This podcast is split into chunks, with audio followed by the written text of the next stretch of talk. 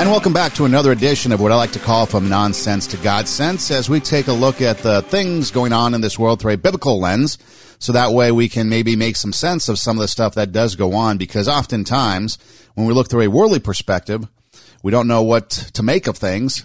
And then when we look through the godly perspective, maybe through the words of the Bible or maybe even just uh, some things from other people, what they've said, we get a little bit more clarity onto uh, certain things. And and with me is Dan Delzell, and he's an author at the Christian Post, pastor at a church in Papillion, Nebraska. And, and Dan, you know, we talk about, it's kind of interesting, today's topic, because it's kind of almost a, uh, a contradiction to what I like to call from nonsense to God sense, because, you know, usually when we look at the uh, Bible, and as an evangelical Christian, you know, the Bible is our, is our, not, I don't say template, but it tells us, you know, what it is that life's all about, what it is that we should believe in, what Jesus is all about, what he did on the cross, dying on the cross to save us from our sins, talks about creation, you know, gives us everything that we need to know about our faith. And yet a recent survey has come out and said that more than half of U.S. adults, including 30% of what people would call evangelical Christians, believe Jesus isn't God.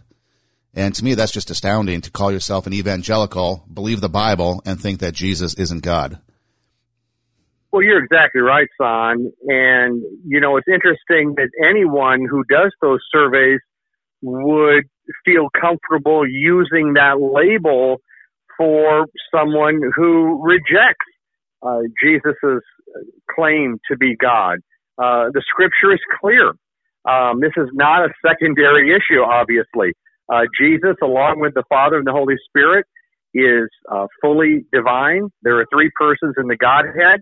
Um, you know, th- this does not sound like a question that uh, a very strong Christian asked me uh, Sunday uh, when leaving church, and she asked my view on uh, UFOs. And I told her I'd give her a call, and so we talked this morning, and and I kind of shared a couple of thoughts on that. But um, you know, clearly the Bible doesn't say anything, and and if anything, very very little that someone might be able to point to. And so, oh, I think maybe that's addressing, you know, UFOs and even, uh, you know, many Christians, I'm sure would even doubt those one or two instances in the Bible. Um, when we're talking about, you know, Jesus being God, that is clearly presented throughout Scripture, and the New Testament just really um, brings it home very, very clearly. And and so, if a person is going to say that Jesus is not God, um, that that has never been uh, that has never been something that has been part of uh, evangelical Christianity, biblical Christianity. Um, you know, at, at, most, that that might uh, fit into what someone might like to label progressive Christianity, but even then, they're hijacking the word Christianity because Christianity has never been associated uh, with with um, that sort of Jesus. Uh, in, in fact, Paul said, if anyone comes and preaches another Jesus, let him be eternally condemned. So if someone comes along and everybody has the right and, and the freedom to believe what they want about Jesus, but if somebody comes along and says that Jesus is not God, um, that cannot accurately uh, be defined as Christianity or evangelical Christianity. And and so I saw that headline, of course, when it, it came out as you did, Son, and I thought, well, you know, I, I wouldn't have titled it that way. I, I mean, why would you title an article that 30% of evangelical Christians believe that when that, that's not that's not a fair or accurate or biblical definition of what it means to be an evangelical Christian. At most, it, it's and I think maybe you said this in the intro song. It may be as somebody who identifies as an evangelical Christian, but um, uh, so I mean, you, you and I know what they're saying by that. You know, they're they're saying that you know people who assume they're evangelical you know, it's kind of like, son, I think something like, I don't know, over, over half of uh, Americans, when polled, I believe, uh, have this view that Jesus sinned. Well, if you believe in a Jesus who's a sinner, uh, if you believe in a Jesus who's not God, you, you clearly are not believing in the Jesus of the Bible. And, and rather than him believing, rather than that Jesus being someone who can save you, he actually needs a savior. I mean, after all, if he sinned, he needs a savior. He doesn't qualify to be anyone's savior. So um, you know, it's just it's just a simple matter, son, of, of, of folks who just don't know uh, the biblical teaching. That's not to condemn anyone or, or to put, you know, those of us who know the true Jesus above anyone else. It's just to say there is true doctrine, there is false doctrine, there is a true uh, definition and nature of God, and there is a false teaching about about Jesus, and it, it really is alarming that that thirty percent of people who seem to assume they're evangelical Christians or, or use that label for themselves uh, out of the same breath would, would say something as astounding as, as the, the fact that, or the, uh, the idea rather, the theory, the, the belief that Jesus is not God, and, and that very belief places uh, the person believing it outside of Christian faith by definition, son. By definition, the Holy Spirit will not come to, to live within a person who is going to reject uh, the divinity of Jesus. Um, that's not something the Holy Spirit will ever teach, endorse, affirm, bless, uh, or produce within a person. And, and so anyone who is um, confessing that Jesus um, really needs to um, to get with the Lord and ask God to show him the truth, him or her, the truth about who Jesus really is, uh, the Savior of the world, the Son of God, uh, the second person of the Trinity, true God, true man, you know, uh, as, as they put it at seminary, son, 100% God, 100% man. So fully God, fully man, as as uh, you know the historic creeds uh, address as well. Uh, this was something in the early church that you know some people were struggling with, and so the uh, the historic creeds address uh, the nature of of Christ because it is a critical doctrine to our faith. Yeah, Dan, you mentioned UFOs, and I, I saw a survey one time recently where um, I don't know how scientific it was, but it was 57% of Americans believe that there's some sort of life outside of our solar system, outside of us.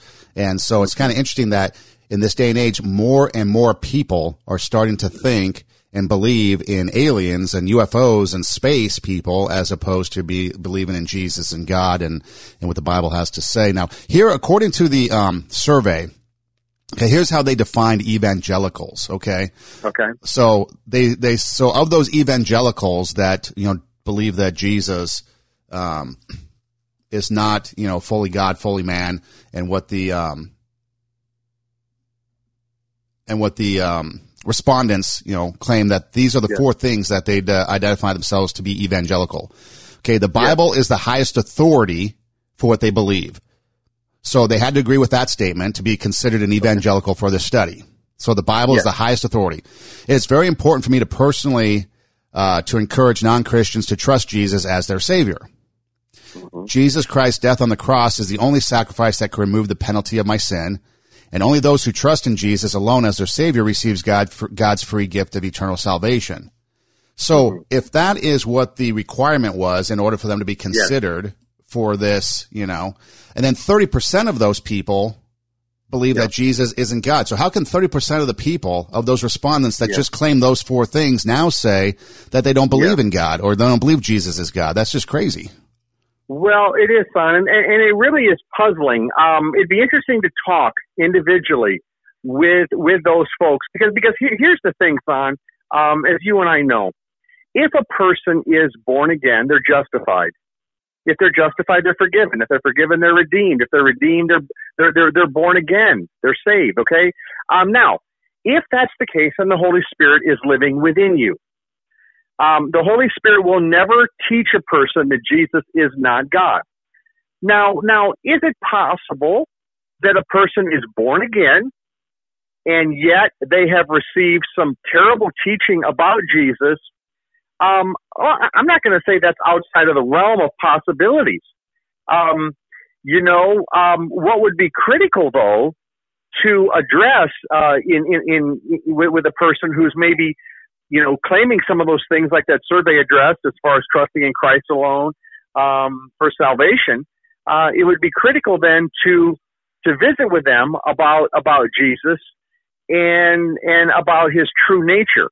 And if the Holy Spirit is living within them, then they will be open and receptive to what the Bible has to say about Jesus being uh, fully God and fully man. If they reject that that teaching of the Bible that Jesus is uh, fully God and fully man, then uh, it is highly doubtful that, that that they have a grasp on on the gospel. In fact, on there may be folks out there, at least if that survey is, is, you know, close to accurate, there may be folks out there who in one breath say, I'm saved by grace through faith, and then the next breath say, that Jesus is not God. Um, but but I'll be honest with you, son. In 30 years as a pastor, I've never met anyone like that. Um, the the people who I've met um, in in some of those religious groups that are not Christian uh, that that talk about Jesus Christ, but it's another Jesus. They don't believe that Jesus is fully God, that he's equal with the Father. They believe he's a God, uh, a small g. They believe he's a created being rather than the creator of all, rather than the eternal uh, creator, the eternal God. Those folks, on to a person, are placing their hope in their works for salvation. Um, and, and, and the reason I know that is because that, that's part of their teaching and, and because I've heard it from their mouths over and over and over again. I've never yet heard one person um, claim to believe in the gospel message that they're saved by grace through faith alone, and then in the next breath really have an issue with the divinity uh, uh, of Jesus. So, you know, I'd be curious uh, with that survey. Um, you know, how how well were the questions asked? Uh, did they follow up with the folks? Um, again, maybe some people who just um, have a very, very basic understanding of the gospel song um, and have never really even thought through fully what it means that Jesus is God. Maybe, you know, maybe they were giving a very uneducated answer from a uh, a new believer uh, or a young believer, someone who's never really grown at all in doctrine. Um, so, so again, I, I, I'm not going to suggest that just because maybe somebody gave the wrong answer on that question on the survey, that that just proves that they're not uh, born again. Um, you know, I, I would say, you know, the most critical question on that survey would be the one that, that you said that they were using as one of the uh, the things they were basing evangelical on, and that is, you know, are we trusting in Jesus alone for salvation? That's the most important question, and and that's the one that when a person gets that one um, going in the direction of works, uh, it's pretty indicative that that they are not relying on Christ for salvation. They're not saved. They're not born again.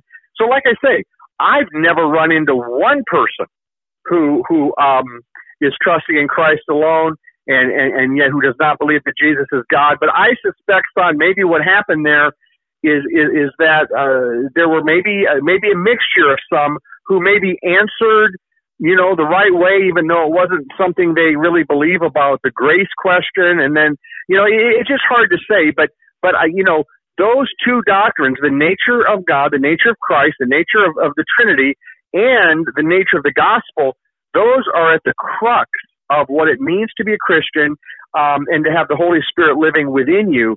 And and I, it has not been my experience on to run into Christians who only um, cling to one of those and who reject the other. Because those religious groups out there today that reject the Trinity, they do not proclaim the gospel. And when you talk to their followers, um, their followers do not understand the gospel. Um, that's why they're not uh, accepted within uh, Christian circles. And, and and and really, you know, just to call a spade a spade, um, because they're they're very bold about you know coming out to people's doors, and they have every right to do that. But we also have every right to say in Christian love that the doctrine of the Mormons and the doctrine of the Jehovah's Witnesses uh, they do not proclaim the gospel. They do not proclaim the Jesus of the Bible. They proclaim another Jesus, a created being. Um, and, and so they get both of those key doctrines wrong. It doesn't mean they're not sincere, nice people, genuine, authentic, and zealous. It simply means that um, the reason Christian Christian denominations and churches do not accept either one of those groups as Christian is that you cannot reject the Trinity and or the gospel and then be seen as Christian. Um, it's not to condemn anybody. It's simply to say um, that, that Jesus said he's the only way, but there's only one Jesus. And, and so that, I, I just find this, this survey with evangelicals, uh, cause like I say, I, I read it uh, too when it came out, son, and, um, I, I'd be curious to talk to those 30% who claim that Jesus isn't God.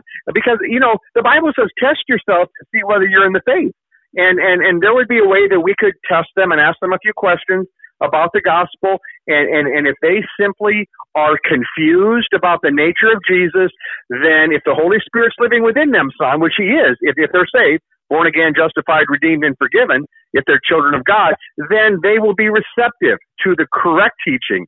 Um, and so this is where, you know, like a survey like that, um, you know, in some ways, I wish those who were conducting those surveys made it more of their goal to try to get the truth to those individuals rather than just, um, you know, maybe getting some clickbait, you know, that, uh, you know, now we got this great thing we're going to put out there. Well, who's that really helping? And, and, and how accurate is it? And, you know, we're talking about life and death, heaven and hell. And, and so, um, I don't know. I mean, you know, anybody can throw that out there as, as they did, whoever put that out there, but, um, I don't know how helpful it really is unless you're willing to follow that up and teach people why they're wrong. Because it, it, are, are those who are posting that survey, are, are they really trying to turn them around or are they just, you know, trying to get, you know, readers for that? You know what I'm saying? I mean, we, we have to have a goal and the goal has to be to educate people. And I suspect when push comes to shove, if you start talking to those people who took that survey, you're going to have some of those 30% who, who, who really don't believe the gospel and you're going to have some of those 30% who, who are saved and they just got a little bit confused on the question about Jesus, uh, or they've just not been taught clear enough about his divinity. But, but when they are given that clear Christian message of the past 2,000 years that Christianity has always proclaimed boldly uh, from Scripture, that's the only way we know that, uh, then, then Christians accept that message. So, um, you know, that, those are just a couple thoughts I have on that whole survey process. You know, Dan, the Barna Group did a survey too, one of them, uh, one of their own earlier, and according to uh, them, there was a respondent of 51% of Americans consider God to be all powerful, all knowing, mm-hmm. perfect. You know that that we believe, you and I personally believe, you know, God to be. And that's down right. from 73% of Americans from 1991. So it's, it's continuing mm. to trending down. But here's, here's was, yeah. here's what they concluded. Okay. Okay. They concluded yeah. that, uh, this is a quote from them. The spiritual, the uh, spiritual noise in our culture over the last few decades has confused and misled hundreds of millions of people. The message to churches is this Christian leaders and Christian educators can no longer assume that people have a solid grasp of even the most basic biblical principles. So do you think that over the course, you know, let's just say going back to 91, when 73% of Americans believe God to be all powerful, all knowing, perfect, yeah. and the just yeah. creator to yeah. now 51%, which I guess is kind of a generation. What do you think that contributes to? If, if people don't have this, you know, grasp of even the most basic biblical principles, and yet, you know, we've got churches all across the country that people are supposedly going to. Right. Where do you think the, the disconnect is coming from? Well, I, I tell you what, son, I, I think it is in part due to a real watering down of doctrine.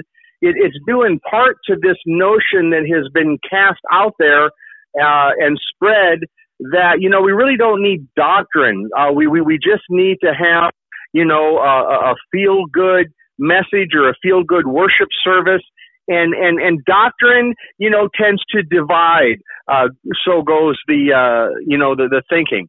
Um, when actually son um, you know doctrine is is key to our faith. You know uh, paul wrote to the young preacher timothy watch your life and doctrine closely persevere in them because if you do you will save both yourself and your hearers. And, and notice, uh, you know, life and doctrine, those two things, how critical they are, not only for, um, you know, a minister, but, but also, son, for every Christian. And, and there's just this idea, I think, that, you know, even many Christians today, I, I think have, you know, don't give me doctrine. You know, I, I just want, I just want Jesus. I don't want doctrine. Well, you know, biblical doctrine, uh, is, is very important in terms of helping to strengthen the foundation of our faith you know, uh, the, the doctrines of the Bible. I mean, you know, heaven and hell, those are, those are biblical doctrines. I know a lot of people don't want to hear about at least, um, you know, the second one of those. And, and who does? But, but they're important. Um, you know, the, the doctrine that Jesus is the only way to heaven. A lot of people don't want to hear that because that sounds too narrow. But see, once you start chipping away at these things, son, and you start removing, um, you know, those things that seem too offensive, you know, what you're left with is in many cases not enough to build a strong biblical foundation in a person's life. You know, this is what years ago led me to write an article um, entitled something like um, "Why Joel Osteen Should Preach About Hell." Um, you know, he's a very nice guy, but he doesn't preach much doctrine, and and and, and so um, the, the, the ministers who preach doctrine, um, you know, are, are those who help to ground people in the Christian faith, um, rather than just kind of more of a Christian light, uh, rather than just, you know, um, you know, little, little sayings and, and little upbeat positive messages about, you know, uh, feeling good about yourself and, and, and all of this. And then tacking on a, a prayer at the end of your message, you know, asking Jesus to be your savior. You know, that's not the way the apostle Paul did it. He grounded people in his epistles, which was pure doctrine from the Holy Spirit that he gave to the apostle Paul and the other apostles. Um, this is what we need. So this is why the Bible says preach the word. You know, not not not just what what's popular or or, or preach, you know, feel good messages. And I've got nothing personally against Joel Osteen, and I'm sure I would, you know, very much enjoy visiting with him and, and a very, very nice guy. But, you know, there are many people, I think, uh, who, who look at those messages and, and say, you know, there's very little doctrine. There's very little from scripture. And, and so I, I say this long answer, Son, just to say, I think this is why, uh, those percentages in America, uh, are going down in terms of people's uh, beliefs about God and their awareness and knowledge of God, uh, because the more you get away from Scripture, the more you get away from biblical doctrine, the more you get away from truth, all you're left with are are you know warm and fuzzies, and the warm and fuzzies um, are not enough to give you the strength and the knowledge to know what to say. For example, if your neighbor says to you, "Well," I heard somebody say that you know Jesus is the only way to heaven. What do you believe? Now, you know, obviously, son, there are a lot of people who attend churches today, Christian churches, who really probably would not feel prepared to give an answer to that biblically because they wouldn't want to be seen as, um, you know, uh, keeping anybody out of the picture and, and, you know, so on and so forth. But, but, but when you're grounded in biblical doctrine, you come to see what makes the gospel so unique what makes the cross so offensive to natural man um, and to his natural way of doing things, and why the gospel is exclusive in, in, in its in its uh, in its salvation message. It, it's inclusive in that it's for everyone, son, but it's exclusive in, in, in that it does not leave the door open for other ways to get in. And and this is why the world finds it so offensive the only reason that, that, that Christians believe that Jesus is the only way is because he said so, and because, you know, for example, Paul wrote, if righteousness could be gained through the law, Christ died for nothing. So, so there's just basic biblical doctrine that we only get in the Word, and what we're seeing in America is less less of the word being preached, less of it being read, less of it being studied. And wherever you have that sign, you're going to end up with people who know very little about biblical doctrine, very little about scripture. And, and this is why, you know, the Bible encourages us, uh, to just, to just be, um, to be people of the word, to, um, to crave pure spiritual milk so that by it we may grow up in our salvation. Um, and if we're not craving the word, then then there's something that's amiss uh, in our in our spiritual life, and and we need to once again dive back into the book. You know, it's like D.L. Moody said, um, "This book will keep you from sin, and sin will keep you from this book." So um, the more that we are people of the word, the more we're going to be equipped with the truth. And, and something as basic as the divinity of Jesus that I mean that that's that's barely even Christianity 101. I mean that and, and that's why it is so startling that that you'd have people um, rejecting that while also claiming to believe the gospel. Um, well, that's a new phenomenon, I guess, that has never existed really in the in the history of the Christian church uh, to the extent that I suppose it is today. There have been heresies. There have been people who've come along and tried to teach that Jesus is not God, but I think when you lack just sound biblical teaching and doctrine in churches, you can end up then with people who, who maybe think they're Christian, um, who maybe even have a grasp on the gospel.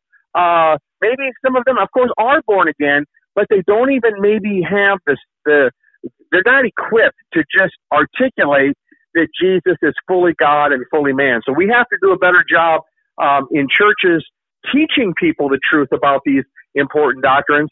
Uh, otherwise, uh, things I think are going to continue to slide in the direction they're going, son, and, and that is not a good direction. Yeah, Dan, I remember back in college going to a church and they started to, uh, the college group anyway, started to change a little bit in their approach. And they got their foundation for this change from a church in Chicago. And what it was, it was, okay, they felt the church was becoming offensive to the non-Christian. And so in order to bring people in, you have to become less offensive to make it acceptable to the non-believer. And so things such as imagery, like the cross and pictures of Jesus started to come down. And then, you know, convicting, uh, messages started to get simplified so that you can't squirm in the chairs, right? And so then all of a mm-hmm. sudden you had this uh, little bit of growth, but also with that, then you started to have this thought process that people would then serve according to a spiritual test that they would take to to um, identify their spiritual gift, and then through that you would have leaders in the in the you know in the group that would lead other people that would come into the into the the college group. And so basically what it was, you had, you know, new Christians, if you want to call it that, leading new Christians, you know. And so thus I believe that yeah. was kind of for me the beginning of what I saw was like the watering down of the message, so to speak, was that you had this change in in uh in the uh, not necessarily theology per se, but the approach, okay? So you're starting to water down the yeah. conviction message. And then I remember just not too long ago, maybe even a couple years ago, the same church in Chicago that had yeah. this thing for 20 years yeah. They they did a survey of people, and their survey came out and said that the biggest thing that was lacking over these 20 yeah. years was the fact that this uh, evangelism idea that they were doing was good yeah. for maybe the first year or two of a believer's life, but then they found yeah. a lot of people left the church after about a year, maybe two. There was nothing yeah. to sustain them after year two was the outcome yeah. of it. And so it was like you had this watering down, you had this baby food, but after a while, you know, you, you have to have some more substance to what it is that you're believing as you mature. I mean, the Bible talks about that, you know, as an infant or as a baby, you drink milk. And then as you get older, you need more sustenance. So you can eat more and more. And then pretty soon, you know, you want the meat of it, you know. And that's yeah, what it was. Yeah. And so for me, I actually saw that kind of develop way back then and even th- was questioning it back then. I eventually had to leave the church because, you know, I was outcast for it. But, um, mm-hmm. but, but that's what I saw back then. And, you know, according to that Barna group, which started in 91, you know, 73% of Americans believed, you know, God to be all powerful, all knowing, perfect, and the just creator of the universe to now 51%. I could see where in theology being watered down. I could see where churches have uh, taken yeah. to social issues. You know, um, I looked at a, a church's um, core values, and it was to be culturally relevant, and then yeah. to you know spread the gospel or, or you know witness to the community. But then again, if you're yeah. going to be culturally relevant, and we've talked about this before, you're starting to then have to change theology to adapt to the culture because the culture is going to find you know the Bible offensive because we've gotten so social and so kind of left in our beliefs that we're allowing all kinds of things to be justified even in the church when the Bible specifically talks about, uh, you know, these things as being sin. I remember, um, you know, where you and I met on the Frank Sontag show, we had a, a, conversation with people and they claimed again to be evangelicals and people that go to church, believe the, you know, read the Bible, believe God is God. But the question was, is there more than one way to get to heaven? Because the Bible, you know, Jesus says in the Bible, I'm the way, the truth, and the life. No man comes to the Father but through me. And so we posed that question, and the response was, yeah, there's other ways to get to heaven. Jesus isn't the only way. So again, you're yeah. starting to see where there's people out there that, you know, claim to be Christian. I'm not judging them, but they claim to be it. But yet yeah. their beliefs, their ideology, their thoughts, the things they say is very, is contrary to the very core of what the Bible talks about and the very core principle of what you know, Christianity is all about. You know, there's more than one way to get to heaven. Yeah, Jesus sinned. Yeah, Jesus wasn't perfect. You know, you start throwing all these things out there. Well, then at what point then are you believing this? Because if those tenets aren't being believed, then why even believe the rest of the Bible? Because there's no point in believing the Bible if Jesus isn't perfect. There's no point in believing the Bible if Jesus didn't die on the cross to save us from our sins. You know, then, mm-hmm. then who cares about anything else? Because it won't matter because those things are the foundation of why we believe because we put our faith in something that is going to save us and propel us into all eternity with Jesus in heaven. You know, I think that's very perceptive, Son. And uh, like you, you know, I kind of watched with great interest as that seeker sensitive movement, you know, in the 70s with Bill Hybels there at Willow Creek Community Church in Chicago was really, you know, taking off. And I was very uh, impressed with the zeal that um, they seem to have there, uh, with Bill leading, you know, the charge to, to reach souls for Christ. Uh, I think it was a very pure uh, desire um, that, that was aimed in the right direction.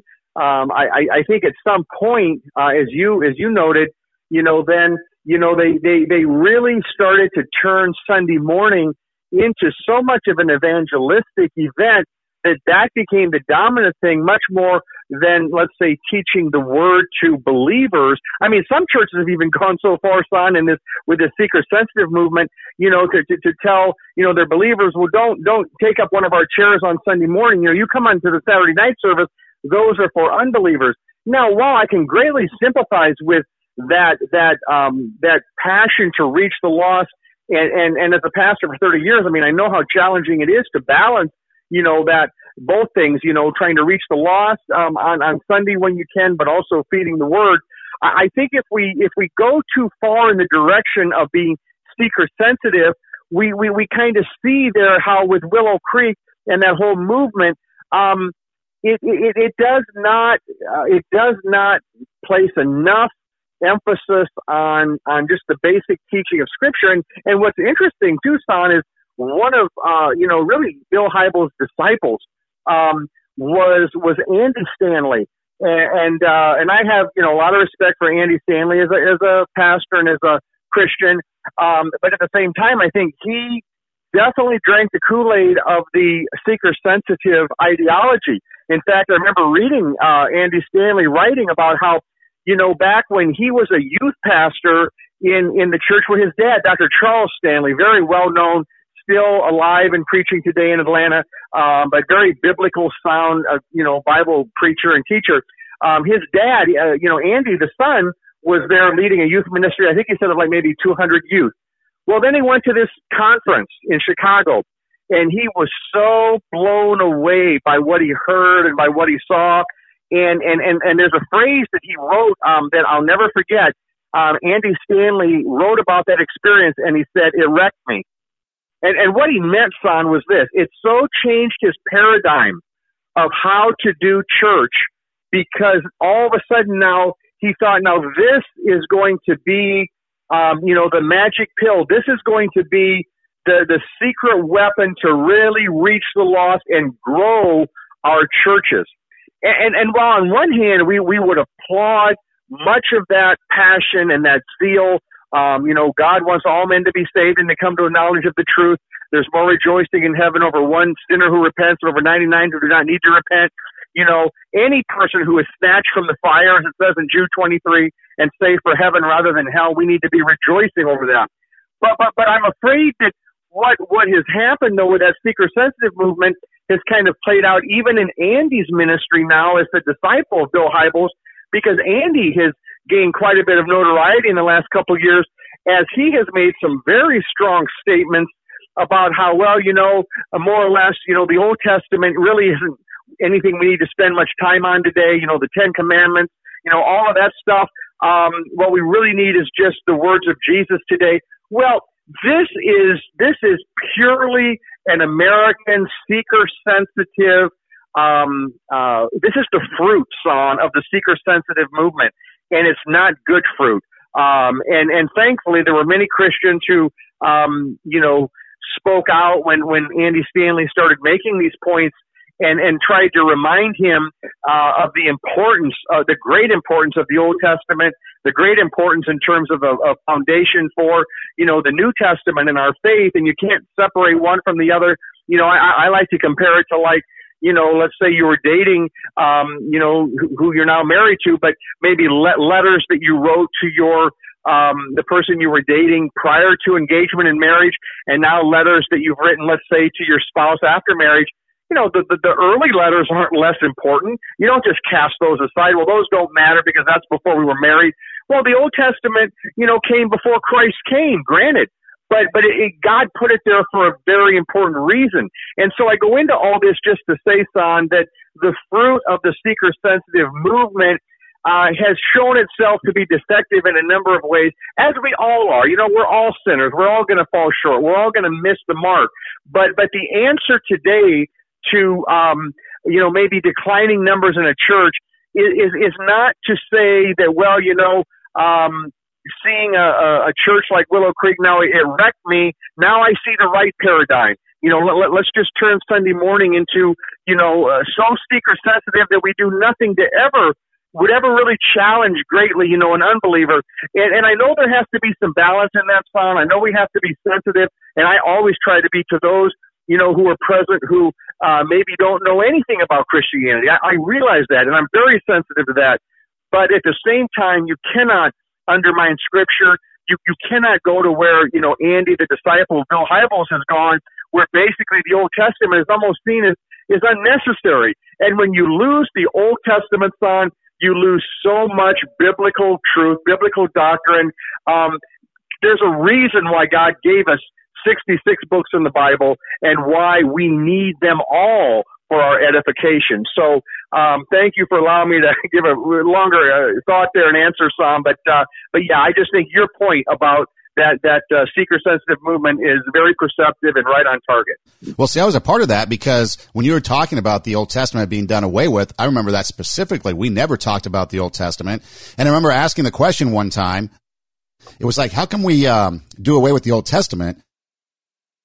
And yet Jesus, he quoted the Old Testament all the time in what he was yeah. when he would talk to people. So in essence, if you're doing away with the Old Testament, then you're doing away with Jesus had to say because Jesus quoted the Old Testament quite a bit. In fact, he came and said that he wasn't here to um, to do away with the law, but to fulfill it. So it was like a joining of the old and new together to have one message, kind of like your marriage, uh, um, yeah. you know, example there. You know, the man and woman come together to become one not still two yeah. different people. And so, yeah, so I thought that was, so then, um, yeah, I eventually had to leave because it was just too nutty. Um, now, like you said, the, the motivation yeah. for the new seeker, the new believer, you know, they had yeah. that Christian rush, but then eventually that rush would die off. And I witnessed this firsthand and people then would go back to leaving the church, you know, these college age kids and, and then there was nothing there for them afterwards. But now as we, and, and son, you know, here, here, here's what we see too, son, because of that. Um, when you dismiss the Old Testament, you get what we find in some Christian circles today. You get people who either doubt or reject some just very simple historical facts from Scripture. For example, that Adam and Eve were, were uh, God's first creation as, as man and woman. Um, that, that the Great Flood is a historical event. It, it really happened that, that Jonah uh, really was swallowed by a, a great fish, a whale, or some huge fish. I mean, you hear people all the time, even in churches, um, trying to sound sophisticated when they suggest that, well, maybe that's not literal. And so here's how the enemy works on. You know, if we can do away with the literal history of the Old Testament, it's only one step away then from doing away with the literal history of the New Testament. And, and, and you wonder how certain mainline churches that now have started to uh, adopt um, you know, same-sex marriage, for example. Um, how can they have professors in their seminaries, some of which seem to question or reject the resurrection of Jesus? See, you see, once the dominoes start to fall, um, you know, it's not long before you, you you've wiped away everything. Uh, now, I'm not saying, son, that there aren't maybe some born again people today who who believe, who have a, a fairly high view, at least of the New Testament, and, and maybe they don't believe some of the Old Testament stories are, are true history. But I would say they have a very misguided view if that's what they think. If they think that their progressive view that the flood didn't happen or Adam and Eve weren't God's first created human beings or that Jonah wasn't swallowed by a whale, if they think somehow that that's helping them or anyone else, I will say it's not because those are historical events. The Bible is history. Uh, it is His story, God's story. Um, I mean, while there are some certainly parables and other things in the Bible, there's some allegorical material. There are other things in the Bible that are tough to interpret, you know, whether it's literal or symbolic. Um, there are plenty of things in both the Old and New Testament that are clearly historical facts, clearly uh, historical events. And, and yet, son, once you start to do away with some of these things because, well, you know, we don't need them or this or that, um, it's not long. You start chipping away at everything, and it eventually gets to the gospel. And and uh, you know what do these mainline denominations have today that are are claiming that you know, for example, that, that God endorses same-sex marriage? How far have they fallen from the truth to, to teach something so unbiblical? They believe it's loving, but it is so unloving. um, it would be just as unloving for them to teach that adultery is no longer sinful. Or, or, or, to teach that, you know, sex before marriage is no longer sinful. But for them to teach that homosexual behavior is no longer sinful, they believe that's loving. Well, that's very, very misguided, dark ideology. And many of those who believe that's on, I would say virtually to a person, also believe that there are many ways to heaven, also reject many of the stories in the Old Testament, also reject this, this, this, and this. And, and what's left, son? There, there's very little left other than a title, other than a label, maybe even a denominational label. And, and so when, when a survey comes out with what evangelicals believe, uh, well, who, just who are you calling an evangelical, by the way? You know, who are you interviewing in this process? And um, because I would say, son, that you you would you would even have some of those in the mainline denominations that if they're given options, they might check the right box on, say, salvation, for example, without maybe thinking through fully what it means, or perhaps not even believing it themselves. But but but if you truly check a box that Jesus is not God, that is very revealing to just how far your your beliefs and doctrine are from biblical theology. Uh, because if Jesus isn't God, uh, then the whole thing falls apart. You know, the whole thing comes crumbling down. But he most certainly is God, along with the Father and the Holy Spirit. Well, here's the other thing, Dan. If you accept one sin to be now accepted, you have to accept them mm. all. You can't pick and choose right. now because that's just right. that doesn't even stack up to logic and reason. Forget anything else. No. You know, it's just like no. the laws now saying that if, you know, murder is okay, but only yeah. if you kill this person or this type of person or whatever. Well, yeah. then why isn't the rest of them? I mean, you, you, can't have that. You can't have pick and choose what you think is right or wrong. It's either right or it's wrong. Okay. Right. Let me pose this question to you. Okay. And so sure. would you strongly disagree, somewhat disagree, you're not sure, you somewhat agree or you strongly agree. Okay, those are the the answers. So either okay. from basically okay. strongly disagree yeah. to strongly agree. What would you? Yes. So here's the statement: Jesus is the first and greatest being created by God. Oh my! Oh my! Strongly disagree.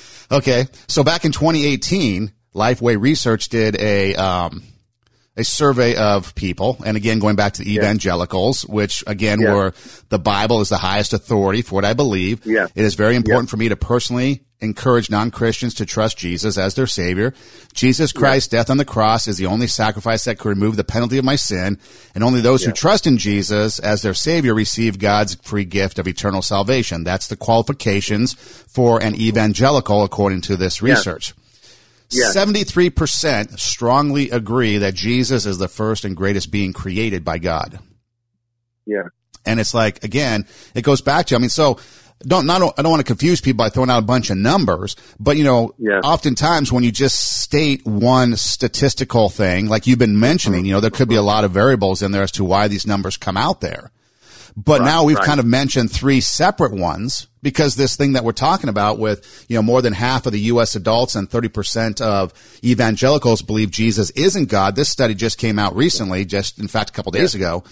But yet yeah. here we're going back to 2018. Then we're even going back to as far as even 1991, comparing some things. And yeah. you're starting to see this downtrend in what, yeah. you know, people believe versus what the Bible actually says. And it's just kind right. of fascinating and mind blowing at the same time that people yeah. who, again, according to those four criteria are evangelical yeah. Christians are believing things yeah. that are completely opposite or counter what the Bible has to say. Well, that that's for sure, son. And it, uh, once again, it just demonstrates how critical it is that churches and pastors and teachers that we that we educate um, that we educate God's people uh, uh, when it comes to Christian doctrine and, and biblical theology, and and just and just the the, the basic doctrines of, of. Of, the nature of God, you know, um, it, it, it's interesting, Son, because now that now that you you say that, um, I happen to notice something earlier today on a couple of different church websites that I was I was looking at, and I, I was looking at their doctrinal statement, and, and I thought it was rather interesting that in their doctrinal statement, um, they, they laid out their beliefs and, and, um, the, the first item was God. The second item was Jesus. The third item was the Holy Spirit.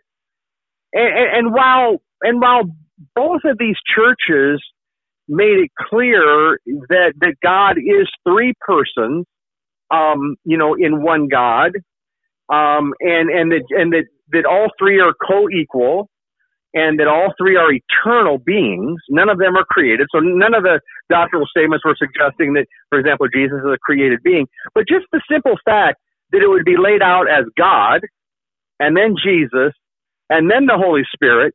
You know, a lot of times you'll even hear Christians say, um, well, you know, um, they'll say God and Jesus. God and Jesus. And and I think what a lot of people, even a lot of Christians maybe, son, maybe in their minds say, well, you know, there's there's there's God, there's the Father, and then there's Jesus, and then there's the Holy Spirit. Um, it, it would seem to me, son, that a better way to lay out your um, your your your beliefs, for example, on a on a say on your website would be, you know, how about Father, Son, you know, Holy Spirit, you know, Father, Jesus, Holy Spirit. Uh, I mean, I, I think just the way that you lay it out like that can sort of convey this idea that that the Father is really God. Okay, um, and and that Jesus and the Holy Spirit are you know they're they're they're also God too, but you know they're not like God the Father. Well, they're they're distinct beings, but they're all equally God. You know, again, if you look at like the Mormons and Jehovah's Witnesses, on, um, you know, basically they view Jesus as God Junior. Now they wouldn't use that exact term, but that's basically what they believe. You know, he's a created being. Um, he, he he's he's not as great as the Father. Um, you know, uh, the Father, you know, or Jehovah in the case of Jehovah's Witnesses, you know, is is really God. And then you've got Jesus. Okay, then you've got Jesus and and uh, so um, I, I just think, son, and maybe even like those surveys that you just uh, pointed to, like from 2018, even. Um, I think it, it just demonstrates how important it is that we just um, that, that we teach people uh, the, the the basics of the Christian faith, and and this is why, son, you know, so many churches um, recognize, for example, the importance of the Apostles' Creed, uh, just in terms of why Christians um, early on in the church, in the early centuries of the church, were, were starting to face these same issues um, and and and recognize, you know, we we really need to have kind of a formula. We really need to have a way of describing what the Bible says about God, and and and so uh, it is important that we, very important, in fact, that, that we continually remind people as to the nature of God. And if anybody starts to think, son, well, you don't you don't have to revisit those basics in, in American churches today. If there's one thing these surveys seem to indicate, uh, more than ever before, we need to revisit these basics because if you lose the basic truths of the nature of God and the gospel, you're not building on a solid foundation. You're not building on the truth. Um, you're not building on solid ground. So um, I think this is a very important discussion we're having today, son and um, just a great, great reminder of, of why we need to stick to the fundamentals. Uh, you know, today that word gets thrown around by some people. Well, you're a fundamentalist. If you believe that Adam and Eve were real people, you're a fundamentalist. If you believe that Jesus is the only way to heaven, you're a fundamentalist. You know, so that's thrown out there as a as a slap against people by those progressives who don't believe those things. Uh, but we don't ever have to be ashamed of believing what the Bible says because um, you know, the Bible is true. God knows what's true. We don't, apart from what He reveals to us in Scripture, and and these things are clearly taught in the Bible. Well, the other thing too, we have to, what I take from it personally is that, you know, yes, we come together as a body and we rely on pastors and people to lead us, but we also have to do our due diligence and study on our own and seek out our own, yeah. you know, because yeah. if we just rely on what other people tell us, I mean, that's the first thing that we're supposed to do. I mean, we're in an age right now where we can't question anything. You know, if, if someone says yeah. something and we question it, you know, we're racist, we're this, we're that, you know, all kinds of things. We're xenophobic, you know, we're anti everybody. And so we're in an age where questioning something is not okay. But yet, you right. know, if you really sit down, the fun, I mean, talk about fundamentalists, you know, I was taught yes. the first thing you question is what people say about the Bible. If you, if the Bible doesn't back it, yes. then perhaps you need to check what the person is saying because the only way to measure what is true and false when it comes to God and the Bible is to know what the Bible says. If it says something yeah. contrary to what the Bible says, then it's wrong. And yet we right. don't have people that sit there and check things. You know, it's like, it's like, you know, I'm, I'm just as narcissistic as the next person, you know, with the, the things that I want to do. I want it to be, you know, I want to blow up. I want people to hear what we talk about and things like that. Right. But, um, right. but yeah, we do put pastors and people on a pedestal and we're afraid to call people out. And when we do call them out for something, you know, yeah. everyone else attacks and saying, how can you do that? You know, how can you right. do and call a pastor out for something that he said? He's the pastor. And so, yeah, it's like, but hey, he's not above you know, it's kind of like politicians That's getting above right, the law. You know, it's like right. when the pa- uh, pastors aren't above the Bible. It's the Bible, no, right. and then the pastor, and and and like you said, the Holy Spirit, exactly. hopefully telling the pastor and guiding the pastor, and through prayer yeah. and supplication, the pastor leads according to God's will. But yet, a lot of people don't want to question a pastor because of that, you know, hierarchy and that superstardom that they might have. Uh, well, son, just think 500 years ago, if, if Martin Luther had not done those two things that you just, you know, beautifully articulated, one, that's studying the Bible for yourself, not just assuming that, you know, a, a preacher or a, a church leader, you know, what they're saying is scriptural, but really backing it up with scripture, seeing if, if it matches and, and confirms and, and applies with what's in scripture. So if Martin Luther had not done that, and if he had just assumed that his pastors were, were everything they were telling him was the truth. He would never have taken the stand that he did when he posted those 95 theses on the door there in, in Wittenberg when he was challenging some of the errors that were being taught by the Catholic Church. Um, you know, he, he didn't find any joy in going against the church that he had been raised in, but he felt he had no option. Uh, you know, just, just like the apostles in Acts who said we must obey God rather than men. And that's where Luther was at 500 years ago. Um, and, and so those points you just made, son, are so crucial that we compare it to Scripture. Luther eventually did that. You know, Luther compared what he was hearing about the law, and and and and he he didn't know the gospel uh, until he he came across you know Scripture where it, we're taught the just shall live by faith the righteous shall live by faith. And, and, and Luther said it was like, you know, heaven open. It was like I, you know, entered paradise. Well, Luther was born again when, when he came to know the gospel. And, and, and yet, son, if, if he had done, uh, if he had taken the approach where he'd never questioned his spiritual leaders, which by the way, the cults, uh, you know, they make that very clear that you're not allowed to question them. You're not allowed to challenge the teaching of the church. But, but, but I'll tell you, for, for a real Christian church, um, one of the things that should always be um, made very clear is is that people should feel very free to challenge anything they're hearing and, and to have a discussion about it from Scripture. And and and if a preacher or anybody is starting to go uh, away from the Bible, uh, the Bible is our authority, not not man, not not this preacher, not that preacher, not even the Pope. And that's what Luther came to realize that he was in an organization, a religious organization that was giving a man uh, really ultimately greater authority than God's word, and then G- and a greater authority than Jesus, ultimately the head of the church. So Luther Luther was no longer going to be a part of that, um, and so they they essentially kicked him out. He he, he was willing to help reform them, but instead um, God had different plans, and you know that was you know a big part of the Protestant Reformation, and so the denominations that we have today have all by and large sprung from that revival and renewal of the gospel 500 years ago. So whether a person's Assembly of God or Baptist or Presbyterian or Methodist or Lutheran, uh, or, or, uh, you know, one of these, I mean, these have sprung from the gospel revival, but it didn't just happen in Luther's day. That gospel revival sign happened 1500 years before that when Jesus himself uh, brought us the gospel. He brought us himself, brought us salvation, uh, brought us forgiveness, so um, Luther was just uh, blessed to be a part of the renewal of what Jesus had brought to the world 1500 years earlier. And, and so that has to always be uh, the center of our message um, that we're saved by grace alone, uh, that, that we're saved through faith alone, and that we stand on Scripture alone. And, and that has, has been part of uh, our heritage as believers now, son, that we're, um, that we're pressing on with and, and very blessed to be a part of. Dan, as we uh, begin to wrap up here, if, if, you know, someone's been listening, if, for anybody, just, you know, myself included, if, you know, we've been, um, kind of along that trend where we're starting to, you know, get away from the foundation of what we believe and we start getting away from certain beliefs and start to question ourselves and think, well, maybe that is okay to do this, or maybe, yeah, maybe the Old Testament is, you know, old, and that's why it's the old, yeah. you know.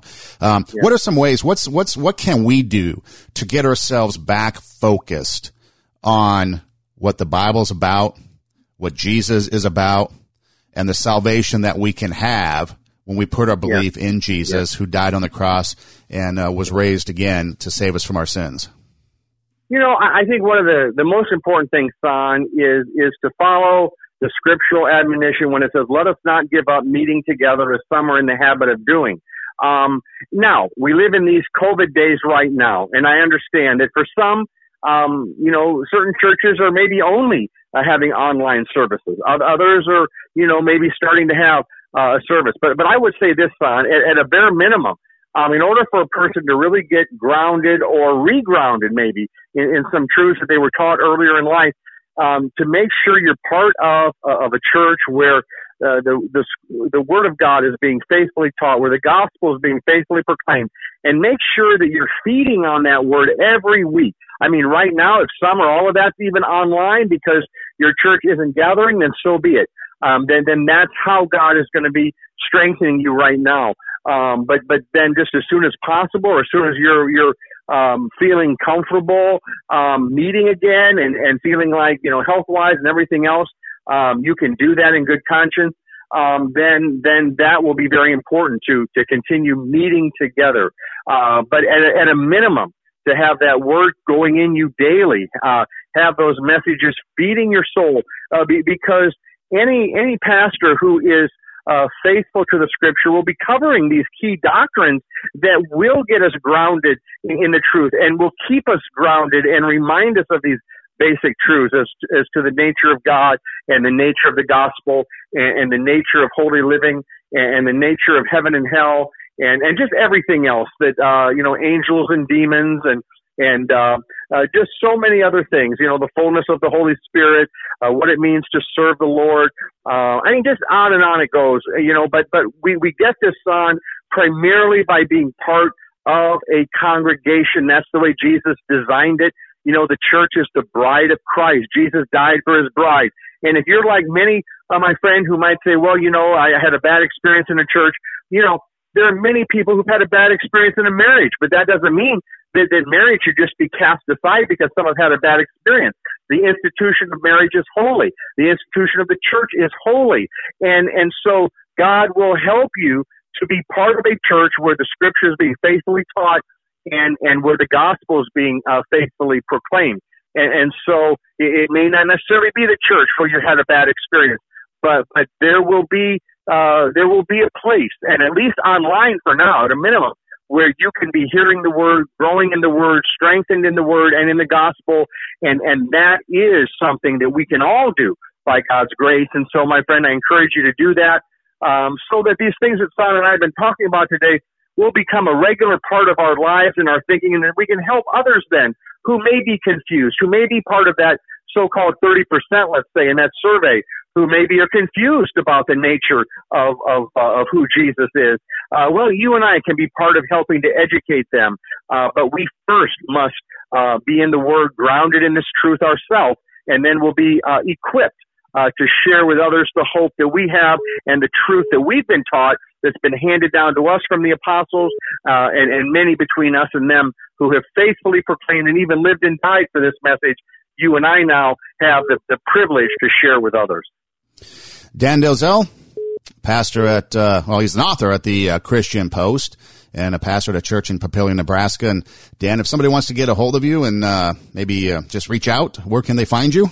The best way to get a hold of well, you? Well, if they were to just uh, Google, um, you know, the Christian Post and my name, Dan Delzell, um, they would be able to see, you know, articles that I've written on, on these topics and others.